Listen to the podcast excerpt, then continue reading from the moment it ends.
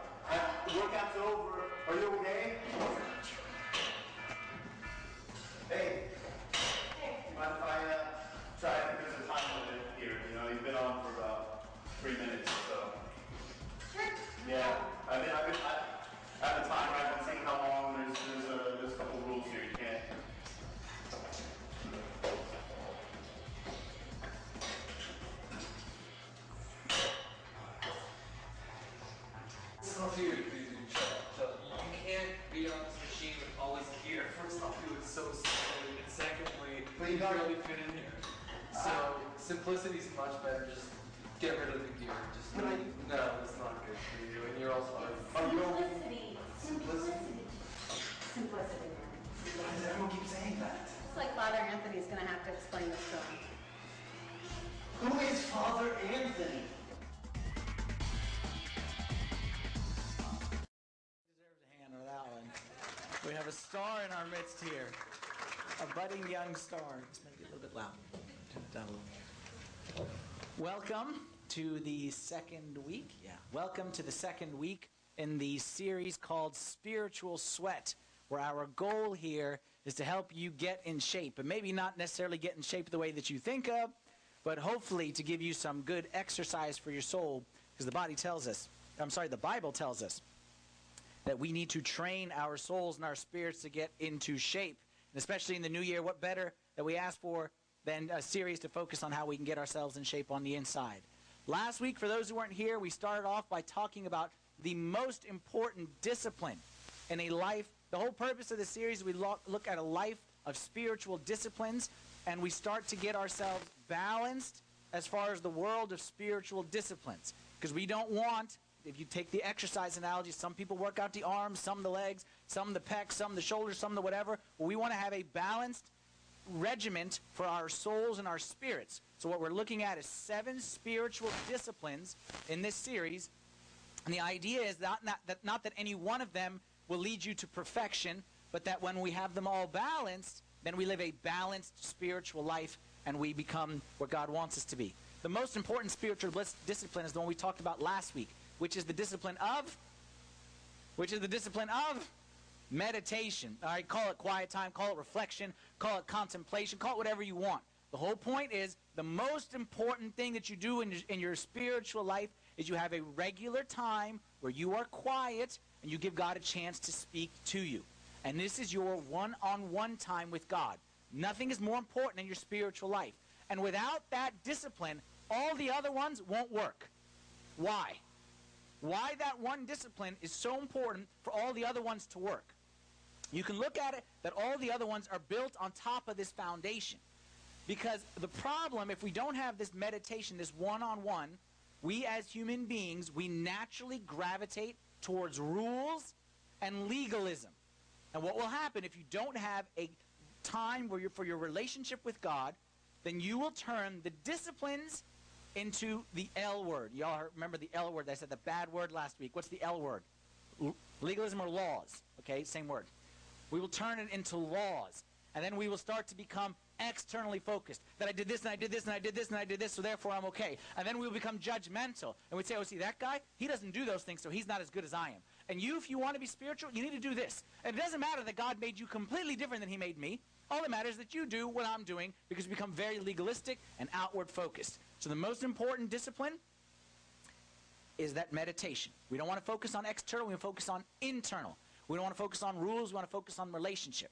However, as we saw last week, is that God gives his grace through us doing external things.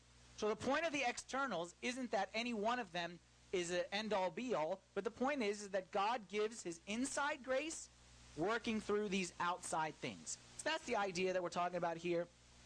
We talked about last week meditation. Hopefully, you had a chance to spend some time in meditation to set yourself up with a routine. Today, we're going to talk about the second discipline. And it's one that I would imagine that most people don't even consider a discipline, and it's probably not something that's on the top of your minds on a day to day basis, but I promise you that it should be. Today, we're going to talk about the discipline of simplicity. What's simplicity? Simplicity, that's an easy one. I'm not greedy. I'm not materialistic. Okay. I'm not, uh, you know, stepping on people to get ahead or anything like that. So therefore, I don't have to worry about this one. Does not being greedy mean that you are living a simple life? Does not being materialistic mean that you are living a simple life? I think the answer is no, and I challenge you today to give me a chance to try to convince you that you need to spend a little more time than you have been focusing on this area of simplicity because I guarantee you, for every one of us, this is a blind spot in our lives. And I'm not saying that you're like the worst person in the world because of this, but I guarantee you it's an area that none of us are really examining on a careful basis. Simplicity isn't about the clothes that you wear, the car that you drive, or the house that you live in. Because there's some very poor people who don't have the means to have any of those things but are not living a simple life. So you can have none of those flashy things, but that doesn't mean that you that you're living a life of simplicity on the inside. Sometimes we convince ourselves that, you know, I may have stuff and I may have whatever, but you know, it doesn't uh, affect me or it's not a big deal for me.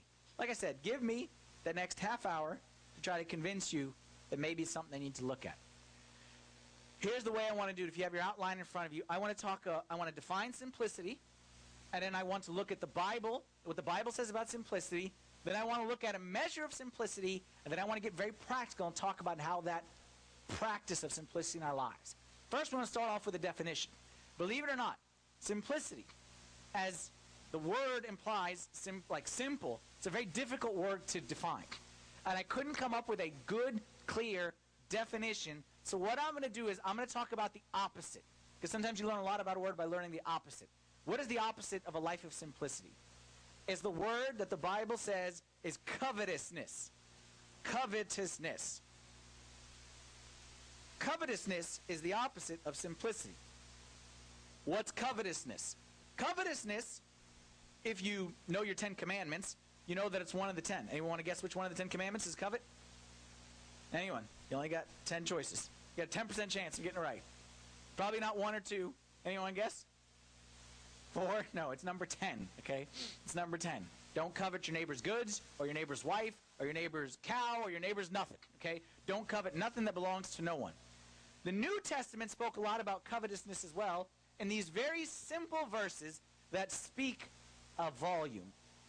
Take heed, Luke 12, 15. Jesus said, Take heed and beware of covetousness, for one's life does not consist in the abundance of the things he possesses.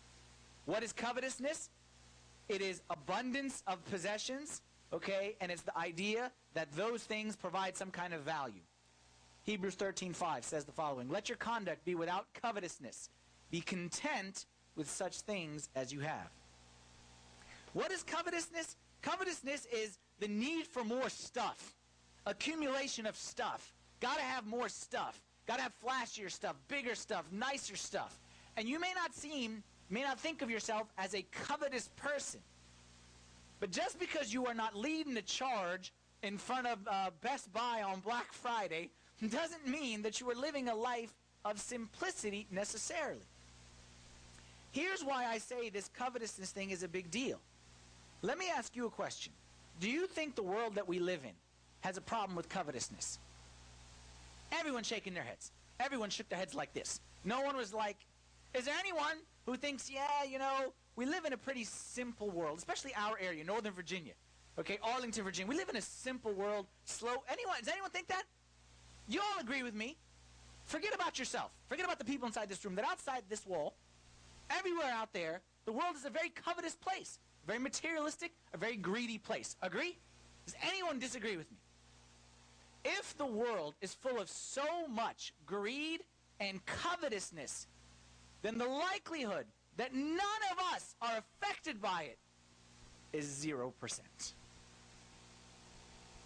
Every one of us would be quick to say, yeah, that world out there, that world out there is, is materialistic. That world out there doesn't care about simplicity. And that world out there is always saying, buy this and have this. And, and even not the world, not, not, not like the media world. I'm talking about like my office world. They're always talking about this new phone that they got or this new laptop that they got. And it's always climb the corporate ladder. And it's always what kind of clothes you're wearing, what kind of shoes you're wearing. And it's all very, very materialistic. And then you think that it has zero effect on us? Like, I don't remember. I've been a priest now almost 11 years. I've never once heard anyone confess the greed, the sin of covetousness. Very few people would say greed. Is it possible that none of us are affected by it? Or is it maybe that it's a blind spot that we don't see? I'm telling you, when you look at this issue of simplicity and you dig into it from the Bible and what the Bible standard is, you realize we got a ways to go. A lot of us, we don't start off materialistic. We don't start off in any way caring about stuff. But the society and the culture and the friends and the TV and the commercials and life pushes us that way. And a lot of people didn't, that's why you think of yourself not that way. Because there was a time that it had no effect on us. That was a long, long, long time ago. But the likelihood that you've been living in this world for all these years and had no effect is not likely. I'm telling you, I see people, like, I'll be honest, like even us priests, we're not exempt from it. I've seen priests come from Egypt with a certain lifestyle and a certain contentedness and a certain, but then life here, here, like in this country, it changes everyone's perspective on things. And y'all know that to be true. And I'm saying if it can affect even us priests, okay, the cream of the crop, us, okay, if it can affect even us, I'm saying it can affect every one of us. And why this is so dangerous, if I talk about lust, everyone knows that's bad. I talk about cheating, everyone knows it's bad. I talk about simplicity, and it's like, yeah, yeah, I'm fine with that one. It's a blind spot, and it's a very dangerous one. I started to think to myself, why is it that we don't even think about this sin as relating to us? Why is it we don't even consider it? We don't even weigh it. You know why? Here's my theory. My theory is that we don't even consider this a sin because we're not really convinced that we want to change it. Like lust, I don't want to live impure. All right? It's a struggle, but I like I know I would rather live that kind of life. Pure. Honesty, I'd rather be an honest person. Even like something like fasting, like we could all like we all can all agree like that's an important one for all of us. Like there's benefits to it. But living a simple life, I don't think I'm really convinced that I want that. So if I convince myself the importance of it, then you know what? I don't think I'm ready to do that. So what do we do instead? We do the age old, we shoot the arrow, we hit the target, or we hit a tree, and then we go and draw the target around the tree. That's what we do. And we do that spiritually. We say simplicity is important. Okay, you know what simplicity is? Well, my car, this is what a simple life is. It's this car, it's this house, it's this clothes. Look. And then we just look at that guy and say, well, that's what I want to avoid. But I want to be exactly where I am. We shoot the arrow, it hits somewhere on the wall, then we go draw the bullseye right around. We do that same thing spiritually. I'm saying that we need to have a more objective standard of what the command against covetousness is all about. And that's my challenge is us to look today. And I think if you look objectively, you will see that the world we live in is insane when it comes to materialism and covetousness. We live in a psychotic world, a world that is so out of touch with reality. And I'll prove it to you that even you, like me, were out of touch with reality. If I took a survey, how many people, okay, let's do this, let's do, let's do interactive. How many people today, today, are making an amount of money that they at one time in the past said, oh, you know, if I can get to that level, things will be great. Raise your hand. How many people? Almost everybody raised their hand. Okay, very good. Every one of us is at a point right now where, like, when I was working at Superfresh, making $8 an hour, I said, you know what? That clerk making 20 grand a year, oh, that's my dream. I want to be like that guy. And then, you know what? I eventually got a job, and I made much more than that clerk. I was make, making like 30, I think it was 39 was my first salary coming out of college back in the Stone Ages. All right. I was making 39. I'm like, 39, that's like a bazillion times more than $8 an hour. But you know what happened? 39 eventually wasn't enough. And eventually, I wanted a little bit more. Then I got married, and I wanted a little bit more. Then I had kids, and I needed a whole lot more. Because that's how life is, is whatever you want. Surveys say this. They take surveys of people on the street. And people on the street, what salary would you be content at? How much money? You know what the, all the surveys say? They break it down by income category. And anyone uh, who's under $30,000 a year said 40 something. That's what, what would do it for me. If I had 40, I'd be great. And then they survey the people who are making 40. And these people say, you know what? 50, upper 50s, lower 60s, that will be great. And then the, the people who are making the 60s, they say, you know, I really can't live, you know, unless my household income is like 80, 90 something. And everyone just wants a little bit more. Don't tell me that you live in that kind of society and you have has zero impact on you. I'll tell you something else. Look at it even heroes in American society. Who are heroes? Who are the people that we tell their stories and we say, there's an example of like an American, like there's an American icon. It's always the same. It's a poor kid who had nothing, picked himself up, and became rich. That's what we say. When was the last time you heard a story of a hero who started rich and gave it all away to live simply? In the church history, those are the heroes. It's not the people who from, went from poor to rich, but the people who voluntarily, voluntarily shared their riches and became poor. It's the Robin Hoods, okay? The giving to the poor, the Santa Clauses, okay? But in American society, what's the, uh, the, the adage? That we buy things that we don't want with money that we don't have to impress people that we don't like. Isn't that it? Isn't that what America's all about? Land of the free, right? We buy things we don't want or we don't need with money that we don't have to impress people that we don't really like. That to me, that means we have a sickness. That means that we have a problem. Our goal today is to see how God expects us to live in the middle of this world. Our goal today, let me be very clear, is not to tell you to sell your house, to sell your goods, to all become Amish. That's not what I'm trying to tell you. The goal with all the disciplines, okay, with all the disciplines, as it said from the start, remember, God is not calling us to leave the world and all be monks and nuns and live on mountains and in caves. God is calling us to live in the world with a different perspective.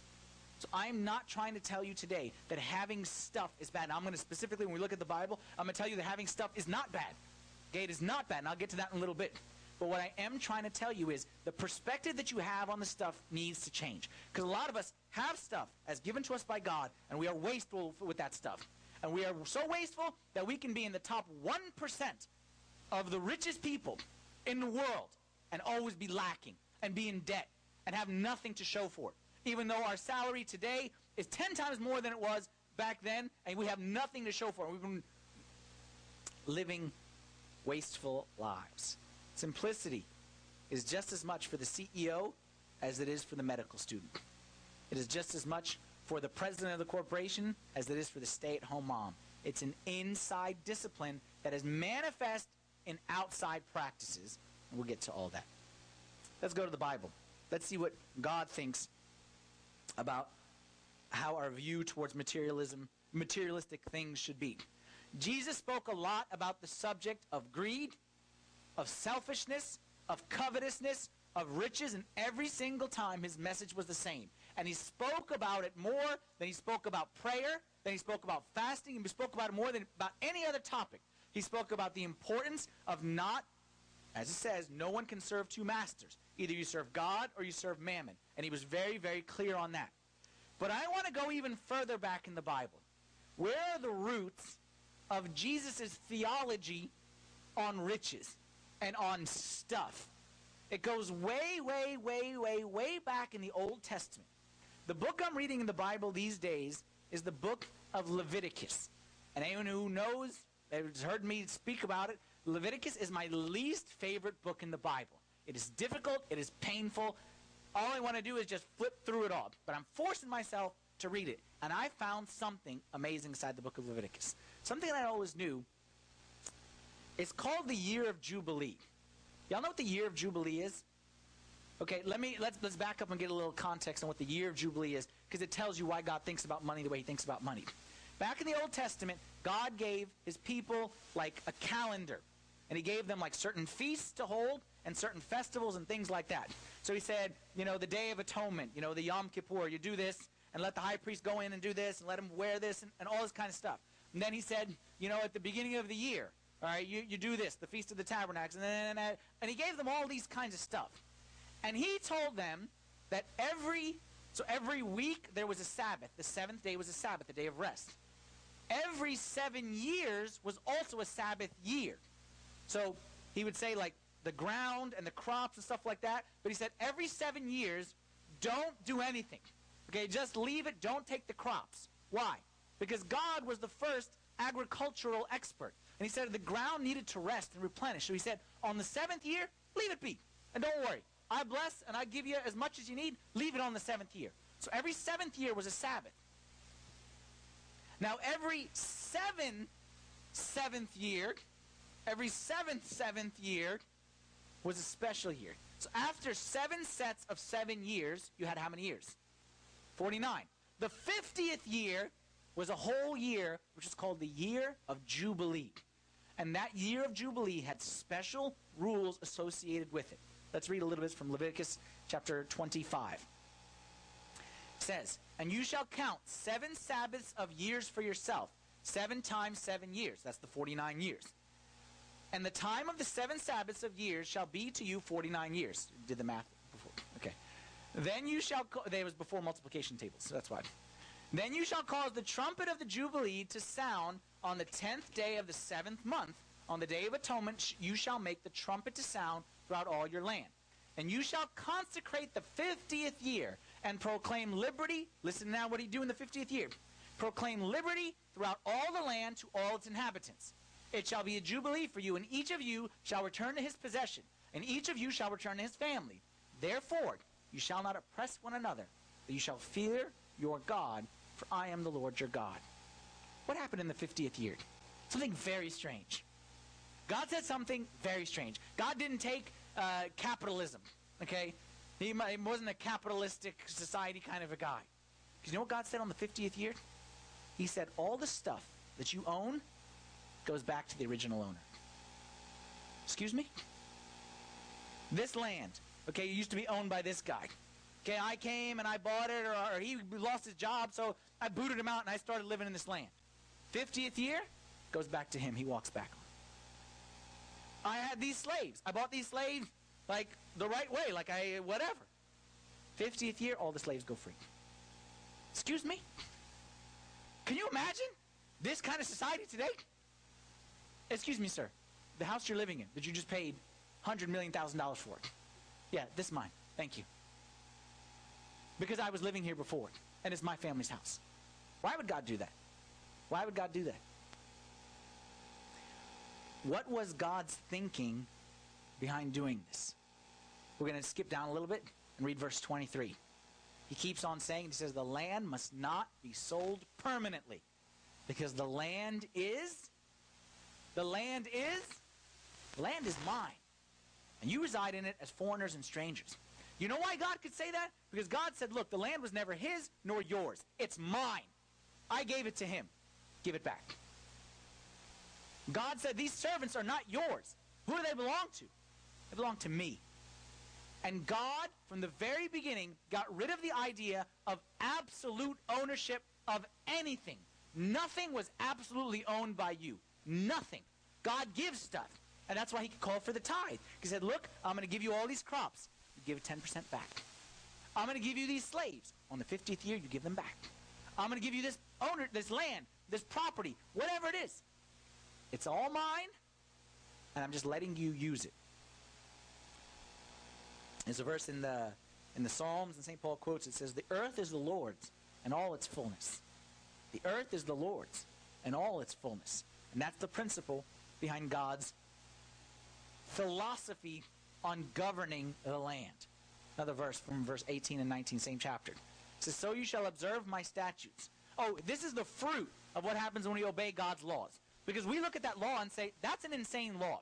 That would never work in the United States of America. That would never work in anywhere. Like even Canada, that couldn't work over there. That couldn't work anywhere. There's no place in the world that that could work, where people just give stuff back. Look what happens when you do it God's way.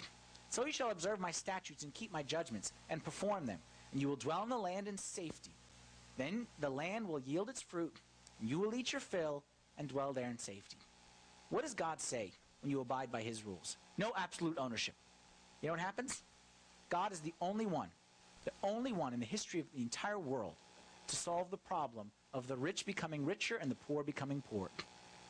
No country's been able to solve that. God solved it. Why? Because it's all mine. And every 50 years, I redistribute as I please. I'll let you use it. And I'm not against you. I want you to enjoy. And I want you to have. But never forget that I own it. And that when I come calling for it, and I say, okay, you know what? The rich are getting too rich and the poor are getting too poor. God redistributes. You see, God, in the Old Testament, why does God give so many rules in the Old Testament?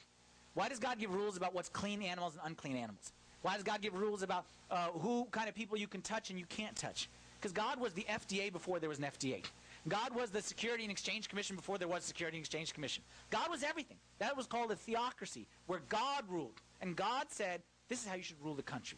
This is how you should judge the people. These are the foods that if you eat them, you're going to get sick. And these are the kind of diseases that are highly contagious. Don't touch the people who have that kind of disease. Not because I hate them, but because I don't want this to spread throughout all the people until the medicine is there to kind of solve it. God was everything for everyone, and everyone was fine. People were safe. People had enough to eat. People had everything they needed. Because everyone knew that everything belonged to God. You know what happens if you know that you have to give your stuff back in a few years? You become a lot less attached to it, don't you? Like if I know I'm living in my house just till the end of the decade, you become a lot less attached. If I know that these clothes, okay, these nice clothes, which, you know, cost me a lot, if I know that these nice clothes are really not mine, I have to give them back, go back to what I had before, you become a lot less materialistic and needing the newest and the latest and the most expensive and, and, and, and, and. Three principles that I want to take from this passage of the year of Jubilee and God's teaching on how we look at materialistic things. Three principles. How we deal with possessions. Number one, what we have, we receive as a gift. What we have. I'm not saying that we shouldn't have. I'm saying we have. But what we have, we receive as a gift. Not our mentality, which is, no, it's mine. I earned it. I work hard for my stuff. I earned it. Okay, I agree, you work hard. Who gave you the ability to work hard? Who put the brain in your head that knows how to solve problems at work? Because you know, if God wants, Bible says, Lord gives and Lord takes away. And Lord could take that away from you and make you like a little vegetable, and then you're going to come and say, no, what, what I made is mine. Everything that we have is a gift from God. Think about it this way. Imagine that I buy my kid Play-Doh. And then my kid takes the Play-Doh and makes like a big thing. Uh, you know, a house or whatever. Then I come and say, oh, that's nice. I'm going to play with that. He says, no, that's mine. Excuse me? He says, that's mine. I made it. Okay, you made it, but I, made, I gave you the Play-Doh. And you want me to take away the Play-Doh and see what you can do without the Play-Doh? Because that's how we treat God sometimes. No, God, don't touch my money. That's mine. I worked hard for it. Excuse me? Who gave you the ability to work hard? Who gave you the ability to work hard? I gave you the ability to work hard. Don't tell me because you made a little Play-Doh sandcastle that you all of a sudden you own all the Play-Doh. Play-Doh's mine. Okay, you don't understand? Let me take my Play-Doh back. And don't wait for God to take the Play-Doh back. Don't make God take the Play-Doh back to teach you this lesson. Everything we have, we receive as a gift. Two, what we have is to be cared for by God. What we have is to be cared for by God. Meaning everything we have is a gift from God. And sometimes we say, okay, look, God gave me all this. Thank you, God. And then we get him out of the process and we say it's my job to protect it. Don't let anyone touch it. And don't go near it. And we think it's and we become like obsessive over keeping all that stuff. Look, the Lord gave it, the Lord will keep it. It is not our job to be anxious at all times to protect the stuff that God has given us. With that said, does that mean we don't lock our doors? Does that mean that we leave the key in the engine with a big sign that says key in engine? No, we don't be crazy people. But what I'm saying is I know I lock my door every day on my house. But I know ultimately that what's protecting my house isn't the lock. It's God.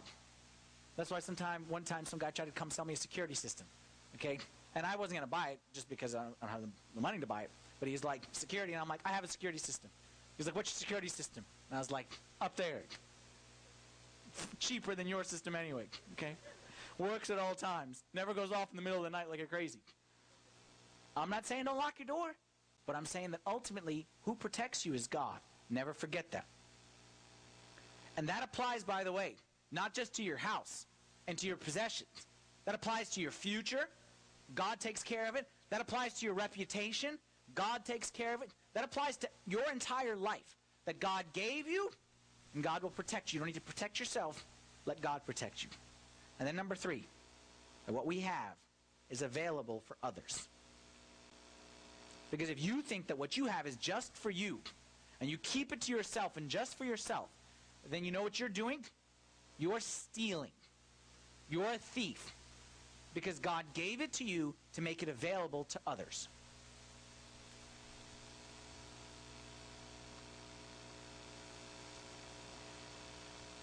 I'm not preaching laws. I'm preaching principles. I'm not telling you that you're bad for having stuff. I'm saying the stuff is God's. I'm saying He's going to take care of it. Don't be anxious. Trust Him. And number three, that when He calls you to make it available, that you do so, it's not yours to begin with anyway. I don't want you to think that I'm saying the stuff is bad, because like I said, having stuff is bad. It's not bad. It's what we do with the stuff that we have. And I shared with y'all a nice quote one time that I read, and I'll share it again. It said that to live rich is not a sin. To die rich is a sin. And I like that so much. To live rich is not a sin. To die rich is. Meaning that it's God gives. But if all you did with the stuff that God gave you is bury it with you six feet under, then that is a sin. Anyone, I know some people are passionate about this. If anyone says that God is against having possessions and having stuff, Abraham, who trusted in God and God alone, was one of the richest people that ever walked this earth. And God made him rich. God is not against riches. When God told the people of Israel to leave Egypt, what did he tell them to take before they left Egypt? He said, Go take the gold from the Egyptians. And basically, they looted the Egyptians the Egyptians were so scared of them because they're making, you know, the, the, the Nile into blood and all this stuff. So they came and said, Give us your gold. If God was against possessions, he wouldn't tell them to take it. God in the entire Old Testament, before they got to the promised land, kept saying, I'm going to send you to a land of plenty, a land of milk and honey. If God is against uh, possessions, God would not be promising his people milk and honey. He'd be saying, I'm going to go send you a place with nothing so you can be close to me. But that's not God. I want to make a distinction in your mind between simplicity and misery. Sometimes we think that God's call to simplicity is a call to misery. It isn't. Misery is just get rid of all your stuff and be miserable, and hopefully God will make you happy when you get to heaven. That's not the Bible. Simplicity is the Bible. Everything you have is God's. You trust Him that He gives, He protects, and at times He'll take away. So because we trusted Him to care for it, if He removed it, then we don't go crazy. We trusted in Him, we make it available to others as well. Deuteronomy chapter 8, verse 7 and 9 and 17 shows you the difference between the misery and the simplicity, the balance we need to have. The Lord your God is bringing you into a good land. A land, and I put dot, dot, dot because it talked about how great that land is and has crops and has fruits and has all kinds of stuff. A land in which you will eat bread without scarcity and you will lack nothing. That's the, I want to give you possessions. But never forget, beware, lest you say in your heart, My power and the might of my hand have gained me this wealth. Simplicity. You know what simplicity is? Simplicity is freedom. Because simplicity is understanding that everything that I have, it gives me perspective. That not that having stuff is bad, but it gives me perspective on the stuff that I have. And it keeps me free from being a slave to the stuff because it reminds me that God is the owner of everything, and the Lord gives, and the Lord takes away. All right, now, let's get to, let's get real now. Let's get, forget about the theoretical. Let's get practical. How do I know if I'm simple or not? Everything I said so far is very theoretical. I want to give you a practical measure of whether or not you're living simply, not whether or not, it's not a yes or no, the degree to which you are, and I want to give you six ways that you can practice that increasing in that simplicity. For this passage, or for this idea, we're going to go to Matthew chapter 6, verse 25 to 33. And listen to, again, forget about the details, understand the spirit of the message that Jesus is trying to say to the disciples. Therefore, I say to you, do not worry about your life, what you will eat or what you will drink, nor about your body, what you will put on. Is not life more than food and the body more than clothing? Look at the birds of the air, for they neither sow nor reap nor gather in barns. Yet your heavenly Father feeds them. Are you not of more value than they? Which of you, by worrying, can add one cubit to his stature? Catch the spirit of what he's trying to say. So why do you worry about clothing? Consider the lilies of the field, why, how they grow. They neither toil nor spin. Yet I say to you that even Solomon in all his glory was not arrayed like one of these. Now if God so clothes the grass of the field, which today is and tomorrow is thrown into the oven, will he not much more clothe you, O you of little faith? Therefore do not worry, saying, What shall we eat, what shall we drink, or what shall we wear? For after all these things the Gentiles seek, the bad guys seek. For your heavenly Father knows that you have need of all these things, but seek first the kingdom of God and his righteousness, and all these things shall be added to you. What's simplicity? What's the measure of simplicity? Look, Jesus didn't say anything about selling all your possessions. He didn't say anything about why'd you buy that big house. He didn't say anything about you shouldn't drive a nice car like that. He was focused on inside because all the disciplines are an inside understanding or an inside perspective which then appears in my outward life. And the inside perspective that he's trying to tell us right here is seek first the kingdom of God and his righteousness and seek that more than anything else. And you will know if you are seeking the kingdom of God more than anything else, how? What's the measure of simplicity? What word appeared so many times that Jesus said right there? What was his overall message? The level of anxiety, your level of worry. Because Jesus summarized all his teaching in Matthew chapter 6, that passage I just showed you, with the last verse. So he said, Don't worry about what you wear. Don't worry about what you eat. Look, God takes care of the lilies. God takes care of all the birds. He takes care of everything. Stop worrying. Stop worrying. Seek first kingdom of God and his righteousness. And then he summarizes it with this sentence Matthew 6 34, the last verse in the, in the chapter. Therefore, do not worry about tomorrow, for tomorrow worry about its own things. Sufficient for the day is its own trouble. Inside, seek one thing kingdom of God. Don't seek to be rich. Also, don't seek to be poor. Don't seek to like get rid of all your stuff. Don't seek to have stuff. Don't seek to be the most prestigious, but also don't seek to be the least prestigious. Don't seek any of that stuff. Have one thing. Simplicity, as it sounds, is simple. Just focus on one thing the kingdom of God and his righteousness. That's all I think about. And that's all I'm connected to. And as much as I'm connected to that, when I'm connected to seek first the kingdom of God and his righteousness, all I want to do is seek God, seek God, seek God. Then all of a sudden, I'm in a situation where my reputation is in question and I should lie or I should be honest. You know what? If my connection is so strong to seek first the kingdom of God, it's going to be a lot easier to tell the truth. If my connection to the kingdom is weak and it's like, well, I want the kingdom, but I also want, you know, this position, you know, I'm torn. I'm not living a simple life. I'm like, well, I want that, but I kind of want that too, so maybe I'll just. When my connection, inside connection to the seek first the kingdom of God and his righteousness is strong, then all of a sudden, extravagant car or clothes or stuff, that's not really what I'm aiming for. Really, what I'm aiming for is this kingdom. So this stuff, well, it's nice. Like, it becomes a lot less tempting. And we don't have that stuff, not because we can't afford that stuff, but because it's really not that big a deal to us. And I'm not saying that having this stuff is wrong, but what I'm saying is being consumed by the stuff is wrong. And having a level of anxiety of, I need to have that. Oh, no, no, this might go away. And how am I going to protect this? That's the stuff. That's wrong.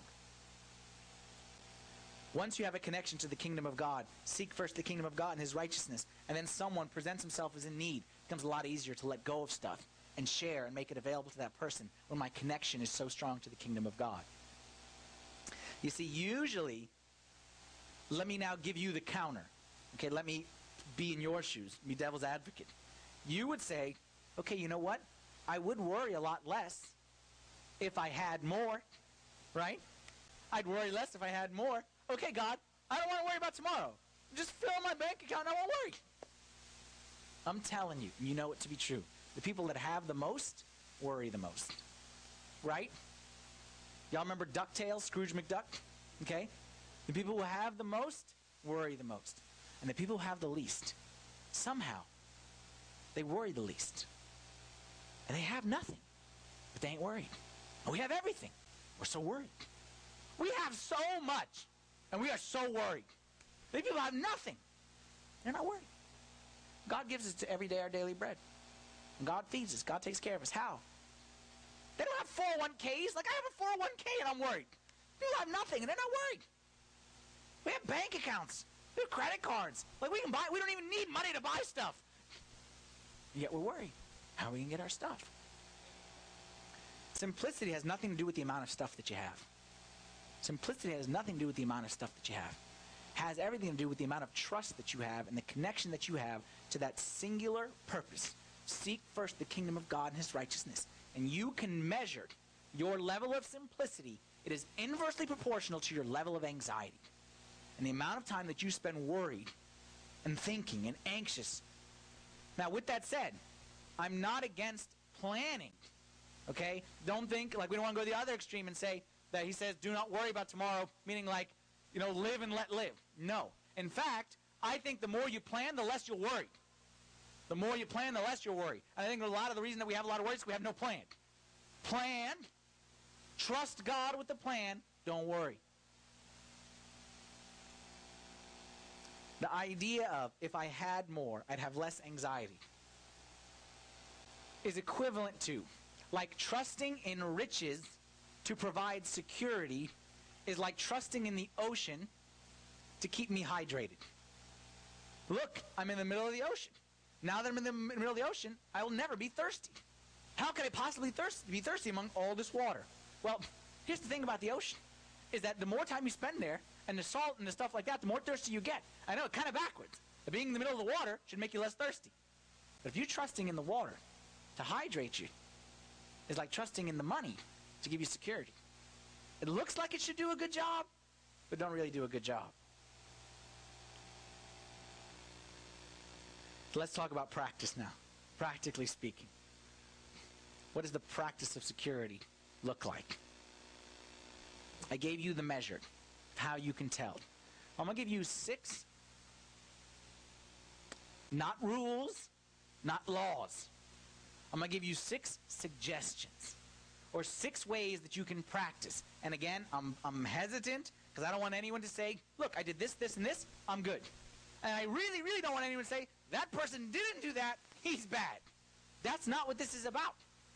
This is about inside manifesting itself and outside. And some people say, where do I start? Like, make it tangible. I don't want just to be an intangible concept. Make it tangible. What does it mean? Six things, and I'll run through them pretty quickly.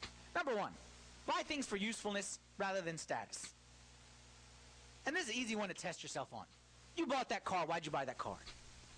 And you can fool yourself, but you can't fool God. Why'd you buy it? Why'd you buy those clothes? You need clothes, you need a car. I'm not against it. I'm not against it. But ask yourself, what is driving you to make the purchases that you make? Is it usefulness or is it prestige? You grade yourself like I'm not trying to say nothing. Number two, reject anything that is producing an addiction. Anything could become an addiction for us when we can't get rid of it.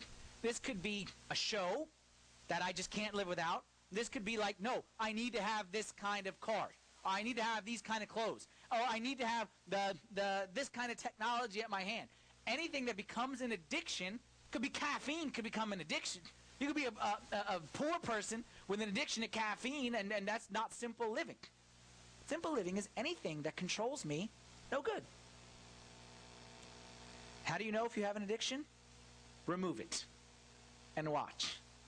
If you end up losing your religion because you didn't have your cup of coffee, because you didn't get to watch your show, or because you can't drive the car that you want to drive, and you make everyone else lose their religion around you, you have an addiction. Number three, develop the habit habit of giving stuff away. Develop the habit of giving stuff away. Because God likes people who give stuff away.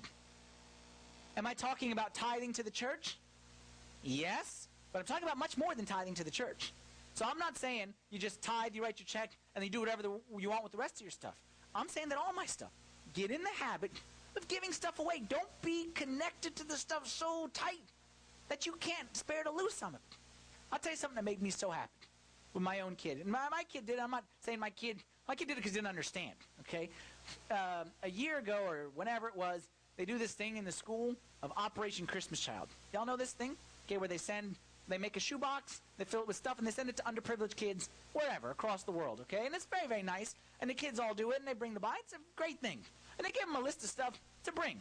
You know, like give them a toothpaste, uh, tooth like stuff that they need, undershirts, socks, toothbrush, uh, hair comb, and then put like one or two toys in there to make something nice.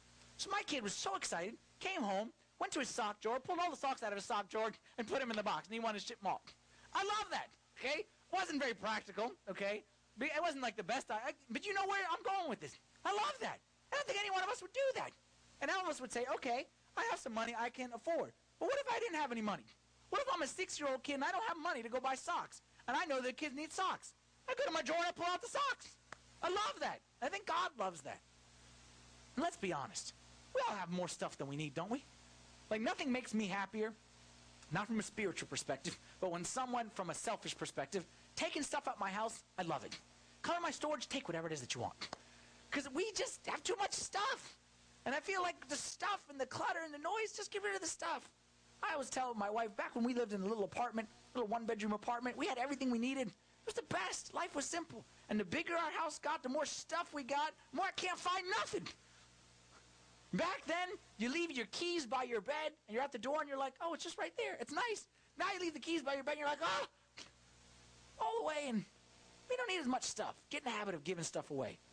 Tithing to the church, yes, but more importantly, freely you have received, freely give. Isn't that what Jesus said? Freely you have received, freely give. Be generous with our stuff. Number four, beware of the latest and the greatest. I'm going to have to take a minute here on this one. Because this is slavery. The idea of the latest and greatest. And this is the way I promise you that a lot of us are addicted to the latest and the greatest and will never realize it.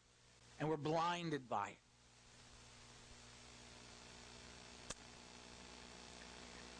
So I don't offend anyone here. Let me tell you about the toy industry. Little kid toys.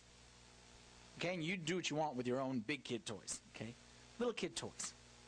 Does my daughter really need a doll that sings and dances and cries and spits up and poops on herself and, and, and, and, and all these different features? Does she really need that? Or would a stinky old rag doll that we played with when we were growing up, wouldn't that get the job done? Like, come on, they play with the box just as much as they play with the, this. But the world convinces us, no, no, no. You don't have the doll that sings? How you living without the doll that sings? And there's new dolls that sing. And this one blinks an eye. You need to have that. How you don't have that one? Because the one that doesn't blink is worthless. That's the, for little kids. And society, they fool the little kids. But they would never work with us. They would never work with us. Oh, you don't have a car with butt warmers? How you live without butt warmers? You have a car that doesn't have butt warmers? No, no, no. Get rid of that old junk, man. How you keep your butt warm when you're in the car? Oh, you don't have the phone that can do this, the laptop that can do that? Come on, man. We're, we're worse than the little kids. A new thing comes out, we all rush to the new thing. Six months later, we throw it away and we get the next new thing. Beware of the latest and the greatest. Here's my theory on life. And it applies to stuff, and it applies also, to the other area, it applies technology stuff like apps and programs and stuff like that. We buy stuff, and we figure out what it is we're going to do with it. We buy stuff that's cool, and we figure it out. Don't do that. Don't buy anything unless you see there is a need, and you have assessed all the possible solutions, and this will solve the problem. This is why I hate it when people tell me about new apps. Because they give me a new app, it takes me a week to figure out how to use it, and then I spend more of my time. The time-saving app costs me so much more time than it's meant to save. So now, I'm very content with my way of doing things. That's a cool new calendar. I like my calendar. That's a cool new app. That's great. I like my way of doing things. And when I realize there's a need, I look for a solution, and then you get the solution. But don't just get it because it's the latest and the greatest. That's my rant for today, okay? That's it. I'm done. Number five, ties with that one. Buy only what you can afford. This is this is this this shows the sickness that we have in this country. Because nowhere else in the world you have to tell people that you can only buy what you can afford. Because that's the principle of what you buy. You go to a store, the amount of money in your pocket determines what you buy. Only in this country, the amount of money in your pocket has nothing to do with what you buy. It shows the level that we live in. We have credit. And just so you know, I am not. I know some people are big on no credit card. I'm not one of those people. I, I think it's commendable, and I encourage everyone not to use credit cards. I think that's the best thing in the whole wide world, but I don't want to be hypocritical. Say I do. But I'll tell you what I also do. I never make a purchase on my credit card that I'm not ready to pay that minute. But I just use the credit card so I just can wait 30 days to pay it. All right, but the point is, even when I use the credit card, I'm not buying something I can't afford.